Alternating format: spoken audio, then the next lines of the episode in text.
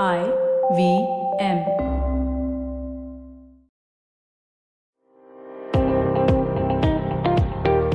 Welcome to All Things Policy, a daily podcast by the Takshashila Institution. We are a bunch of policy nerds based in Bengaluru, and we like bringing fresh perspectives to Indian affairs and Indian perspectives to global affairs. So grab a cup of coffee, sit back, and join us for today's chat. Hello and welcome to All Things Policy. I'm Anirudh Kanisetti. Today I'm joined by Prateek Waghre, a researcher with our technology policy program, and Rohini Lakshane, who's with the Bachchao project. And both of these guys have done absolutely fascinating research on the Kashmir whitelist that's recently been published by the government, which is a list of 150 and then now 300 sites, uh, which are supposed to be accessible in Kashmir. But uh, our friends here have highlighted a number of issues pertaining to the way the whitelist functions and have some broader points to make about access to internet being a fundamental right for Indians today. Uh, but before we begin, a quick message from our sponsors.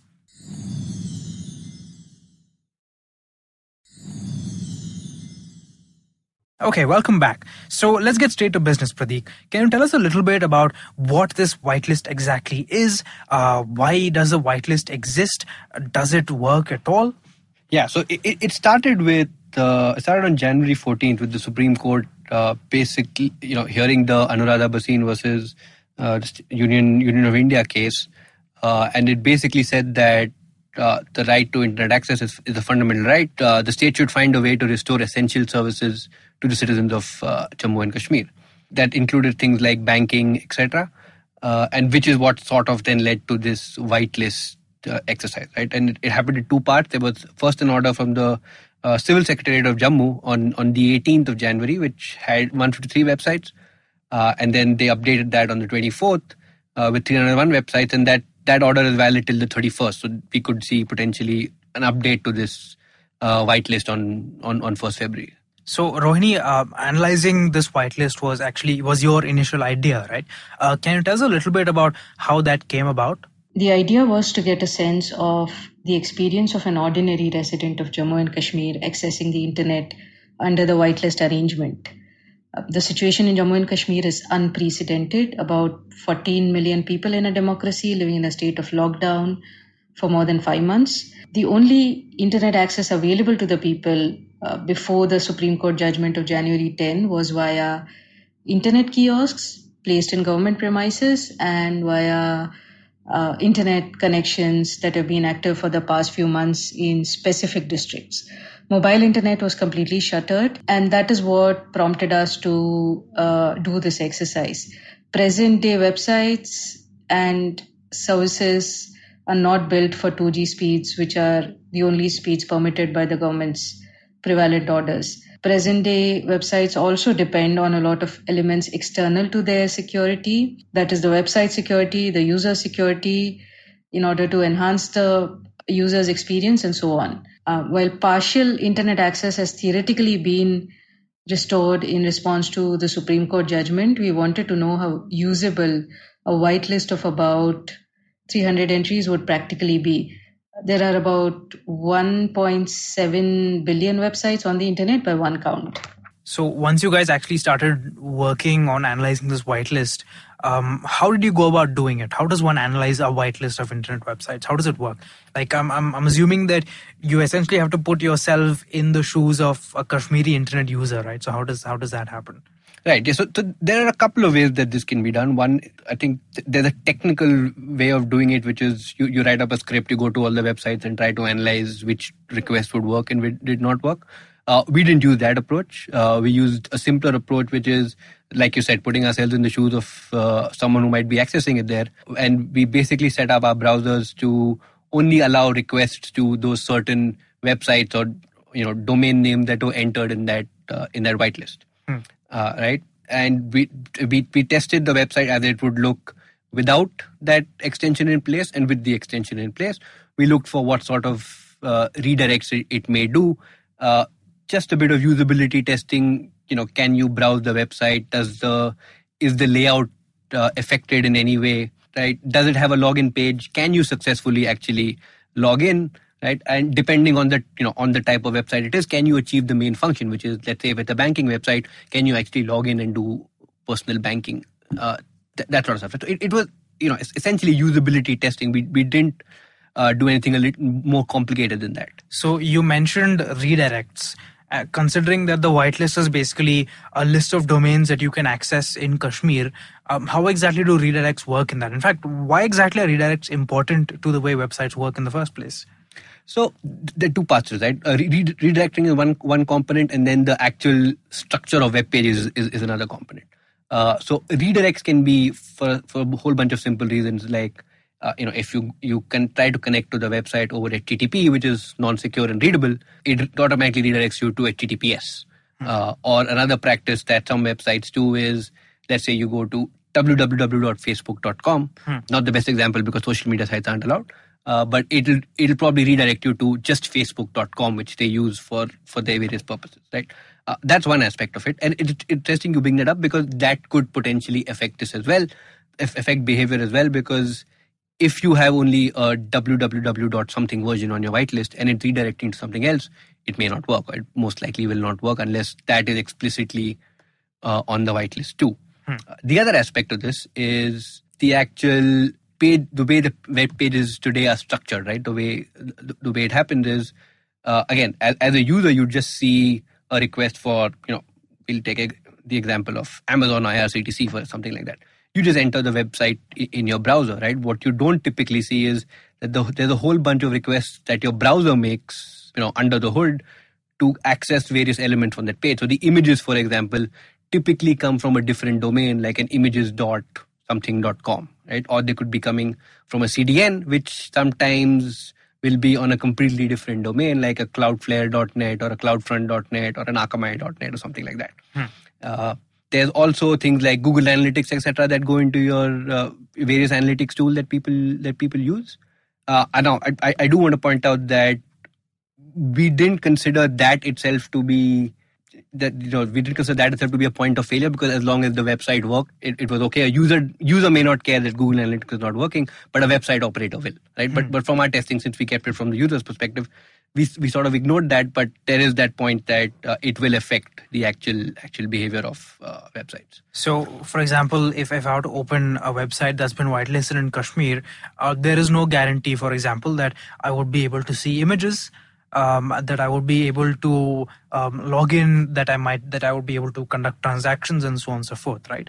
Correct, uh, exactly. Uh, so images, right, and then the page of a, the structure of a page is also defined by a style sheet again, which follows the same principle. Images they might come from uh, different domains, and, and, we actually saw that a number of websites, uh, the layout was completely broken, right? Uh, it just looked like plain text uh, garbled all the way down.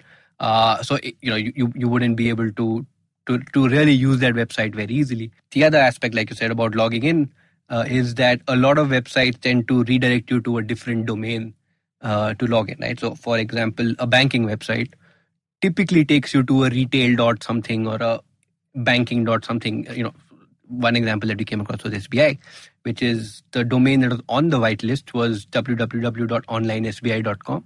Hmm. But the moment you try to log into your personal banking, it takes you to retail.onlinesbi.com, hmm. which is of course not on the whitelist, uh, and you're you're not able to, to, to, log in, right? So you, you can't really do any sort of banking. Uh, the, you also mentioned transaction, which is which is an interesting thing because for an actual transaction to happen, it goes to a payment gateway, which uses their own, which typically use their own URL, their own uh, addresses. The whitelist did not contain any of them. Now, we didn't actually go to the extent of attempting a transaction, but you know, it it's a fairly good estimate that any, attempted transactions will fail. Interesting. Okay, so um, Rohini, I wanted to ask you about the actual results of your study, right? Um, I, I remember going through the thread that you guys put out on Saturday, um, and I looked at a pre-published version of, of the article that you guys have written about this. Um, and you mentioned that there's a number of duplicate entries, and there seem to be some domains that aren't even Indian, for example. So can you tell us a bit about that? Interesting results, duplicate entries, foreign domains. Uh, the government has repeatedly stated in its public communication and the orders for whitelisting that the purpose of the prolonged and blanket internet shutdown in Jammu and Kashmir was quote unquote terrorist activity and quote unquote anti national activities happening via the internet. In light of this fact, it is hard for us to tell the process and criteria that the government might have used to determine the entries that made it to the whitelist and those that didn't. Uh, the whitelist includes Yahoo Search for Quebec in Canada, Google Canada, and Google UK, but not Google India. Uh, now, based on the user's IP address and the settings of their devices or browsers, chances are that uh, Google Canada, etc., would redirect to Google India, and chances are that the whitelisting arrangement won't allow it. Um, another example is that there are websites for private coaching centers, but not of public universities in India that are located outside Jammu and Kashmir. There is the uh, wikipedia.org homepage listed as an educational website. But that URL is really that of a directory linking to Wikipedia in 300 odd languages, including Kashmiri, and uh, Wikipedia's media repository, uh, a semantic database called Wikidata, among other things. Uh, so it's unclear if any of these would be made available, uh, the, these Wikipedia domains would be made available as uh, the whitelist does not contain any qualifying information about the entries or any mention of including subdomains of whitelisted entries. And Prateek, I think you actually have numbers in terms of how many websites of this whitelist are actually accessible, actually functional uh, for the Kashmiri internet user, right? Correct. So uh, the the updated whitelist, right, from the uh, from the 24th order included 301 entries in there. Once we removed uh, duplicates, uh, number of websites that did not have any actual URLs uh, there, uh, you know, invalid URLs, we eliminated about 31. So we were left with 270 for uh, for the actual testing. Hmm. and then what we did was we put them into three buckets. one was that it is practically not usable at all.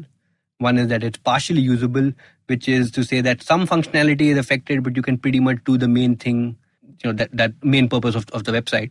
And the other one was that it's practically usable in that there was minimally very little uh, visible impact uh, to the website, or it was you know just a simple textual website, so it wasn't really uh, affected in any way. So, right? how many of these websites are practically usable? Yeah. So, in terms of how many were usable, it was 58.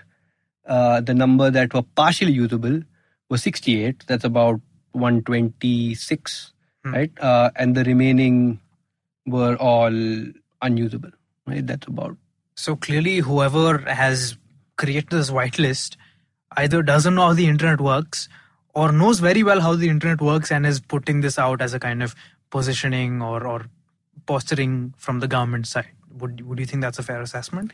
It's hard to say. And to be honest, it could even be both, right? There could be one level that an aspect of you know, maybe headline management saying that we, we've given access to so many sites.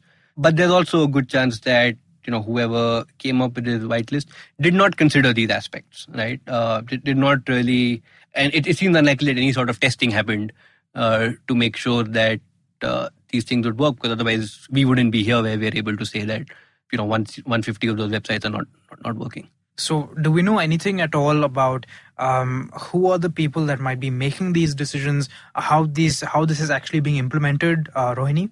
The orders with the accompanying whitelist were released by the Department of Home, uh, the government of uh, Jammu and Kashmir, and the orders mention that law enforcement departments are involved in deciding the entries that make it to the list, and that the whitelist uh, will be continually updated. Uh, now, based on our testing and analysis, uh, we have several questions about how internet service providers would actually implement some of the points in the orders uh, and some whitelisted entries that we found to be indeterminate, while also avoiding uh, liability as an intermediary. A news report that I read today on The Wire uh, states that uh, the Home Department of Jammu and Kashmir told The Wire that they are adding informally uh, to to some some news websites to the whitelist, uh, even if they haven't issued a formal order to that effect. Given that the whitelisting arrangement is an unprecedented situation and that there's also lack of transparency and publicly available information about how this exercise was carried out, all in all, it is difficult to tell what is actually on the whitelist and what is not, and how it will be implemented. So let, us try to situate this this whitelist within a broader context, right? Now, the judiciary has quite frequently said that uh, the right to internet can be considered a fundamental right in the sense that the state cannot deprive you of it and you can go to the judiciary for redressal if the state does so. Uh, yet at the same time uh, the supreme court while upholding this has merely asked the government to do a review which is as you pointed out which is what led to this whitelist being created in the first place. So what i want to ask you guys at, at a broader level is what do you think the future of um, Indians' right to access the internet is going to be.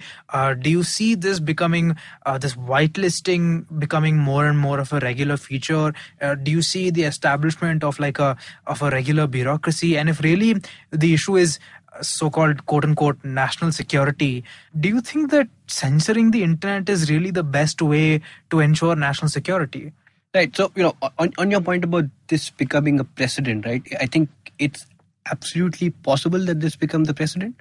Uh, and I think that's one of the reasons uh, that we went to the extent of trying to research this and test this, right? Because our, our aim is to highlight very clearly that this is not a workable option, right? Uh, the internet is billions of billions of websites. To say that 300 websites, you know, access to 300 websites, and even that is, is questionable, you know, as, as our testing found, uh, is not really uh, access to internet per se, right? So, you know, as you mentioned, the, the Kerala High Court sort of upheld that, Supreme Court uh, upheld that as well, right? Uh, so, th- there is a chance that this is this might become become precedent, but that is absolutely not the way it it, it should go. Uh, the one positive I think is that this this may cause a rethink of uh, our frequent use of internet shutdowns. Hmm. Uh, now, it it's hard to say whether it'll actually result in us completely moving away from the internet shutdown. As you know, right, we are, I think, by far the world leader in terms of the number of internet shutdowns. Yep. I think 2019 number crossed 100, uh, right? And owing to the the CAA and NRC protests, you know, that we've seen all through January, uh, we still continue seeing uh, seeing internet shutdowns.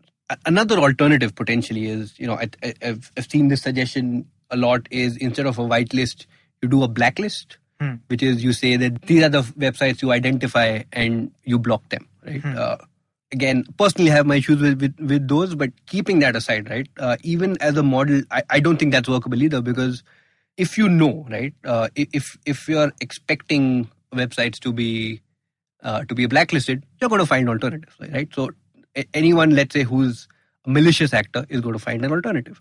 Uh, the ordinary user over time we'll find an we'll find an alternative, right? But with these approaches, what you what you basically do is uh, it you're just affecting the ordinary citizen disproportionately, right? Mm. Uh, people who who want to find ways to do things are going to find ways to do things. I, there, I don't I don't think there are any have there been systematic studies done about the kind of economic costs that these internet shutdowns are imposing on the Indian economy? Especially at a time when growth is slowing down, uh, employment's in the dumps, consumption's decreasing. Um, it seems almost foolhardy to be consistently cutting off large sections of the Indian population from the internet and to cut them away from um, revenue generating opportunities. Yeah, so I think you know with this current round of shutdowns, we're, we're still in the middle of it. So I don't think there is there is actual research that's gone into it yet. But uh, there was research from uh, 2018 uh, which said that you know with internet shutdown india lost up to 3 billion potentially 3 billion dollars. There was also research that said every day of internet shutdown results in i think okay so i mean thank you guys so much for this illuminating research. I wish that I could say that I was as optimistic about the government revising its stance on internet shutdowns as you guys are, uh, because to me, frankly, it seems like headline management. I saw uh, a senior Jammu and Kashmir police officer, for example, uh, commenting yesterday that, oh, this is a gift to you for Republic Day. I mean, it seems worrisome to me that the government is seeing its provision of fundamental rights as a favor that is doing to citizens instead of its fundamental duty to them. And on that very optimistic note, um, thank you guys so much for joining me. Thank you, Rohini. Thank you, Prateek. And thank you so much for listening to All Things Policy. If you liked our show, don't forget to check out other interesting podcasts on the IVM network. You can tune into them on the IVM Podcast app, ivmpodcast.com or wherever you listen to your podcasts. You can also follow IVM on social media. The handle is at IVM Podcasts on Twitter, Facebook, and Instagram. And hey, if you'd like to dive into Takshashila's research on technology, strategy, and economic affairs, check us out at our Twitter handle at Takshashila INST or our website takshashila.org.in.